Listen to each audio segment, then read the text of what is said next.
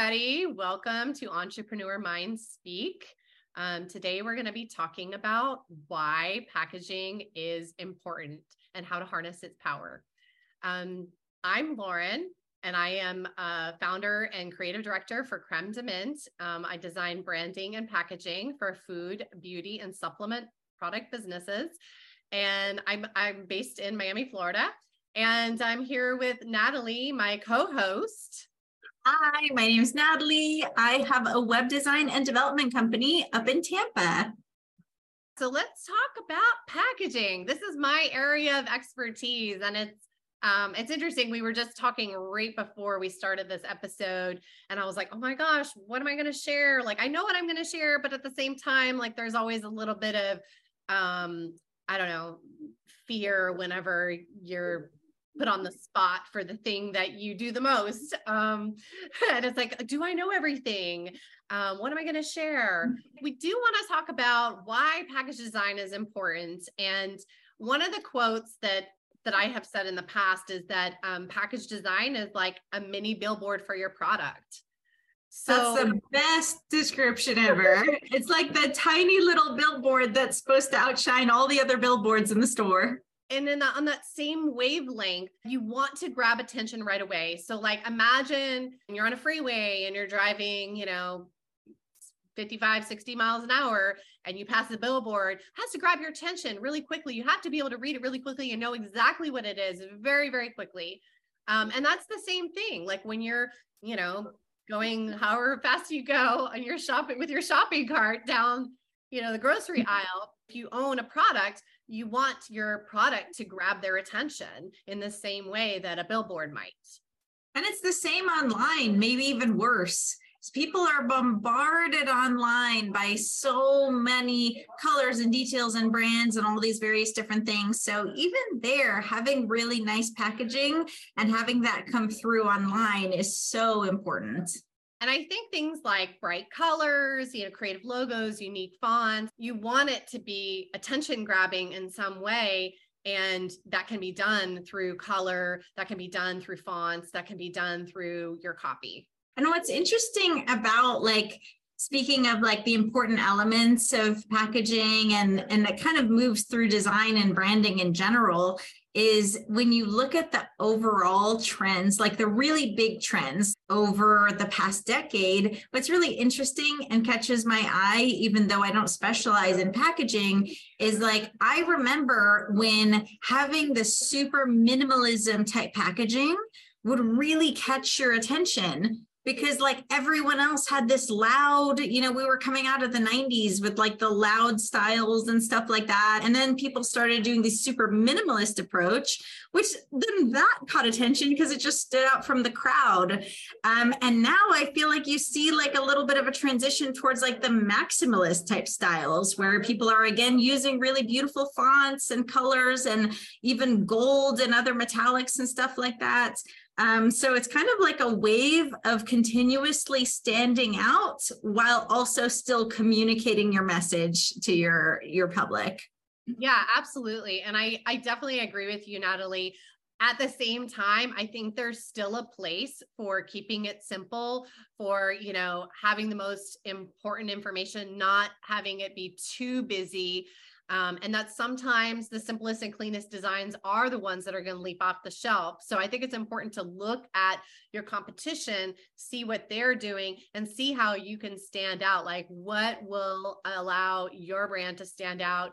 and how can you build it to be something different and unique in your in your marketing in your space that's a very very good point no matter what it has to stay clear the message has to be clear above anything else but that doesn't mean that there isn't a way to you know use pattern to grab people's attention and also still have the copy be clear um, the information on your packaging be clear to the consumer once they look at it and that concept translates perfectly to websites too. You know, animation is very popular now. That in itself is kind of a trend in web design and development. There's a lot of animation going on in the space.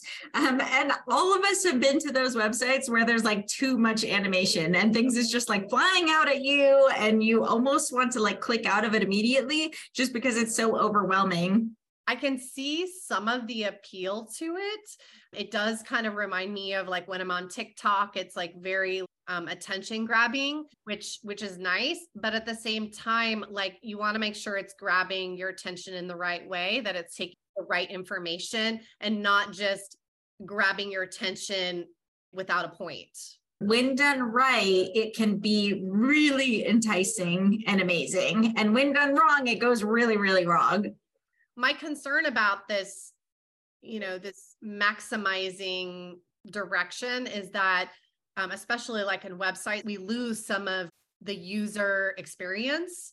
Totally. Um, and I just, you know, I, I feel like that's going to take them away from the process of getting to your product and buying your product. And, you know, if they're too distracted, they may just not end up doing what you wanted them to do there in the first place. Especially, I feel like that is like the most important point when it comes to e commerce, because there's a very important part of design, which is the customer's anticipation.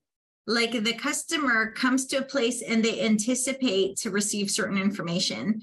And if your design, whether that's packaging or a website, doesn't meet any parts of that anticipation, then they they don't want to be there. Even if it's very gorgeous and even if it's very fun that expectation of the information that they're looking for still needs to exist or else the the utilization of it just goes out the drain. Yeah so you want to use your design wisely and at the same time you want to use your copy wisely. So um mm-hmm. you know when you think about a billboard minimal copy is in the like the little quick quippy phrases that, you know, make you notice. So the same thing should be on your packaging copy, the same thing should be on your website copy because you have a limited space and a very limited amount of time to command attention. You want to keep it simple and catchy make it clear to people what you do is probably the most or what the product is. Uh, it's hilarious how many websites and how many i'm sure this happens in packaging as well don't actually explain what the main purpose of the product is. I was thinking about this product line that does it really well called um, anatomicals and they have um, little clever slogans on their beauty products. Like theirs is very type driven and so they have one like cruising for a snoozing for a sleep balm and they have like stop cracking up for a lip balm. These little catchy pieces of copy that make it fun that make it endearing and make it sassy that just you know it grabs you and funny and and aligns with their personal values of their brand. So it it works. There's the value of having a professional copywriter help you a lot of people they they want to try you know their own taglines or their own copy. And if you're very creative and you like that kind of thing go for it. But there's absolute value in having a really experienced fantastic copywriter on your side to help you with this stuff. Yeah absolutely. I we love the our copywriter. She you know comes up with amazing little catchy phrases for our products uh, for our clients for their products. And um, you know, taglines and stuff like that. And um, and it's specifically we we go through a bunch of different ideas before we land on the ones that work because we're trying to make sure that not only is it catchy, but that it resonates with the target consumer. I'm I'm curious because I actually don't know this part. Um, what is it that people need to think about? Like, let's say they have a product that they love, they've just developed it, they're super excited about it. What do they need to bring you if they want to get the package made for it? What do you, what do you need in order to think with what they're going to need for their package? There's a bunch of questions that I ask when I first talk to um, somebody who's wanting to get their packaging designed. And usually the first question I ask is What are your quantities? How much are you planning to launch with? Are you working now with um, a manufacturer? And if you're working with a manufacturer, is there a stock container that they're recommending? And do they have other stock containers that you could use? And if you bring in your own st- your own container like are you able to do that? Will they be able to use it on their equipment? So i start asking all of these different types of questions. This is specifically talking about the primary packaging Mm-hmm primary packaging is what houses your product. That would be the um, juice bottle that the juice comes in, or the can, or the can that like a functional beverage might come in, the bottle that uh, a supplement, you know, supplements might come inside of, like a capsule bottle.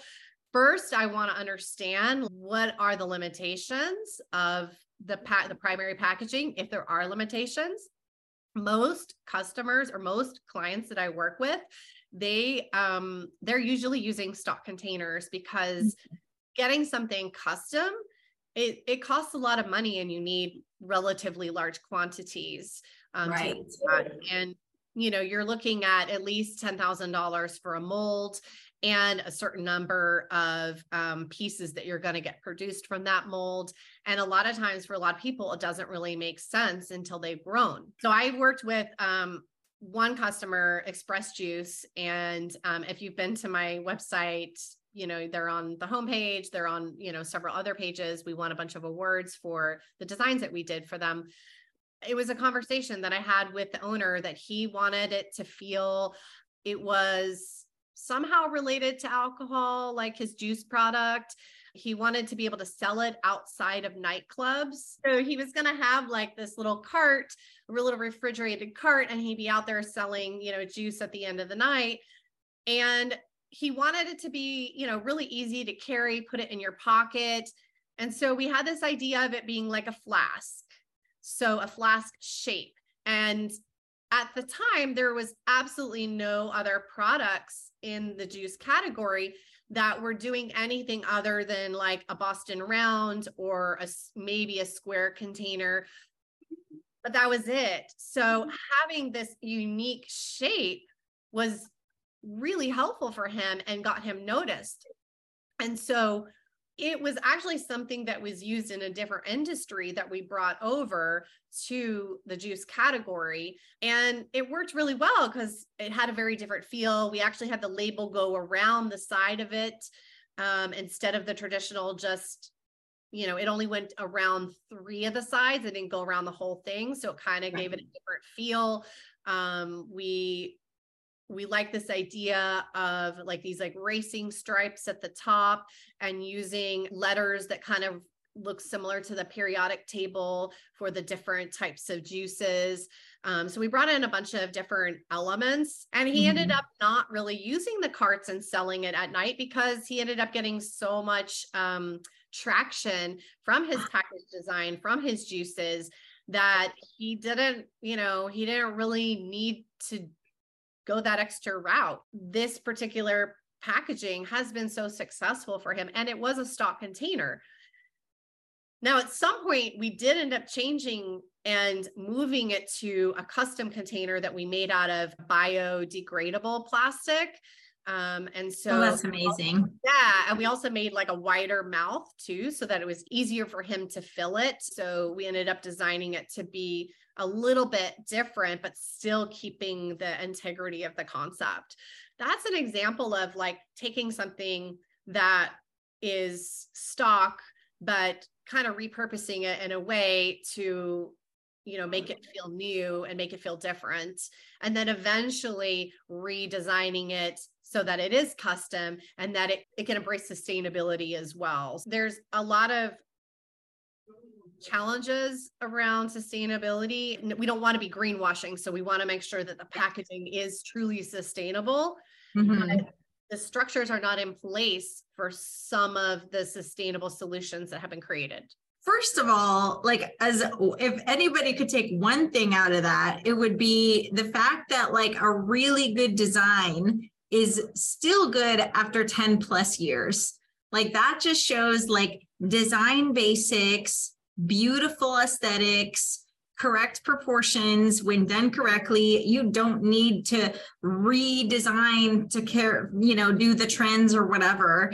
Um you can do it once when you do it really really well from the start. So like that is an amazing success story just in itself. I feel like this is the kind of step that people need to know um, even people that have already been in business for a while, but they are looking at getting new packaging, or if, even more if you're just starting out, because when you're just starting out, you don't know these all these little individual things. You don't realize the the thought process that has to go into it there's a lot more work than just you know buying a template off uh, you know online and like trying to find a manufacturer and making it all meet up. You really need to have an eye for this kind of stuff. You know sometimes i'll have people come to me and they haven't started their business yet but they have an idea and they don't know what steps to go in. The first step is working with your manufacturer.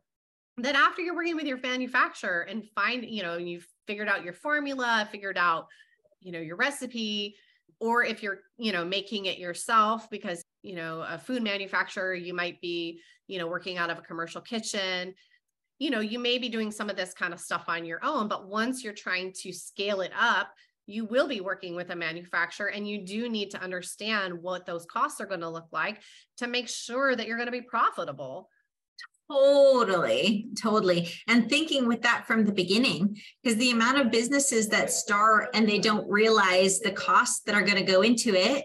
And now they're already, you know, X amount of dollars in. And the only way to keep going is to add another X amount of dollars. That's just the kind of stuff that you want to be able to account for, especially when you're doing anything product based. Yeah, absolutely. So getting back to um, you know, talking a little bit more about, you know, how to make your packaging stand out and what's important. One of the things that I really liked is um, the share a Coke that the Coca-Cola yeah. where you know they printed names on coca-cola bottles and encouraged buyers to like interact by finding names of people they know making it kind of like a fun gifting thing taking selfies sharing on social media that type God, of that was so smart. That was yeah. so genius so when you're thinking about your product how can you encourage engagement? So you can try to do it through your packaging you know maybe adding some type of QR code or, you know, some sort of gaming to your packaging, making it interesting and and shareable. And it really makes a difference as a consumer when you buy something and it arrives in a really beautiful way. It kind of gives you almost like a more personal connection to the brand, I find. Because I like, you know, even if it's a printed um, insert, and I know it's not handwritten or anything like that, but it's like this little message from the brand to the consumer, a little bit about the brand. Like it turns into like kind of an intimate moment, if you could call it that. Yeah, absolutely. And I feel like that whole unboxing experience, when you get a package in the mail and it, you open it up and it has a scent in it, for example, and so you like the smell of it and you know the visuals of it the feeling of you know taking it out and like how it's actually packaged in the box yeah. um, in the larger shipping box just that whole experience you want your customer to feel connected to your brand through these experiences there's ways to do it um like less expensively but one of my favorite examples of this is chanel and i don't have a bunch of stuff chanel stuff or anything like that but i once bought i had gotten a um a nail polish from Chanel and I really loved it and I was buying it all the time. Then the pandemic hit and I didn't buy it from the store so I bought it online and I noticed that it was the same price online as in the store. So I was like, okay, fine. Ordered it. And I was shocked when it arrived because it arrived in, so the nail polish is, we all know the size of a nail polish is very small, right? What arrived was a box that was only a little smaller than a shoe box, large for a nail polish. And of course, I was excited because even the box itself had like a big Chanel logo on it, right? Just a cardboard box, but like had a beautiful logo. Cool. I open it. Then there's this beautiful white Chanel box. This is the same kind of boxes that they put their really expensive leather goods in. They're heavy uh, cardstock, beautiful white with the black embossed logo, a bow wrapped around it. So I un- unboxed that part and inside it's like this um, beautiful tinsel. And then the little nail polish is like in an individual little pocket in the middle. And they gave me like three free samples a little note that said thank you natalie. Like it was like this huge thing for a i think it's $24 nail polish which is expensive for a nail polish I can't imagine that it was super profitable for them to create that package for such a small order, which also was free shipping. But the relationship that you get when you spend a small amount of money and you get more than you expect, that it really sets a tone for someone's relationship with the brand. When you put a little something, a little extra effort into something and then they get it, it's like a really positive experience because someone is getting more than they thought they were going to get. And I love that concept to get like something that even though I paid for it, it really felt like a gift because of the additional energy that was put into that. Yeah, the additional pampering feel. Yeah. Putting in that extra effort, like you described, and really um, giving that customer that extra special experience like you said, it's it it goes far. I think it's tricky now for luxury brands because there's a lot more of a push for consumers. They want to find products that are wasting less less packaging, wasting less water, really products out there that are focusing on that trend. Um, there's one called Bite, and it's uh hmm. um it produces like dehydrated toothpaste and mouthwash bits. Wow. Like that activate when you put them in your mouth so that it eliminates the tubes and plastic containers and stuff like that. And it comes in these apothecary style glass jars and compostable shipping containers. So, like, they're thinking about the whole cycle yes.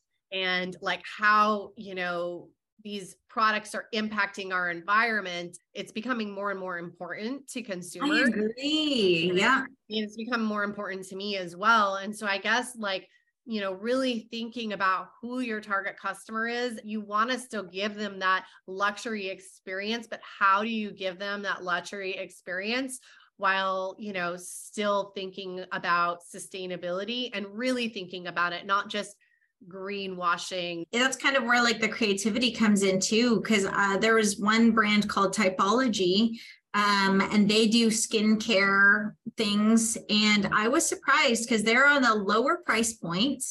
And um, so I wasn't expecting anything special in their packaging.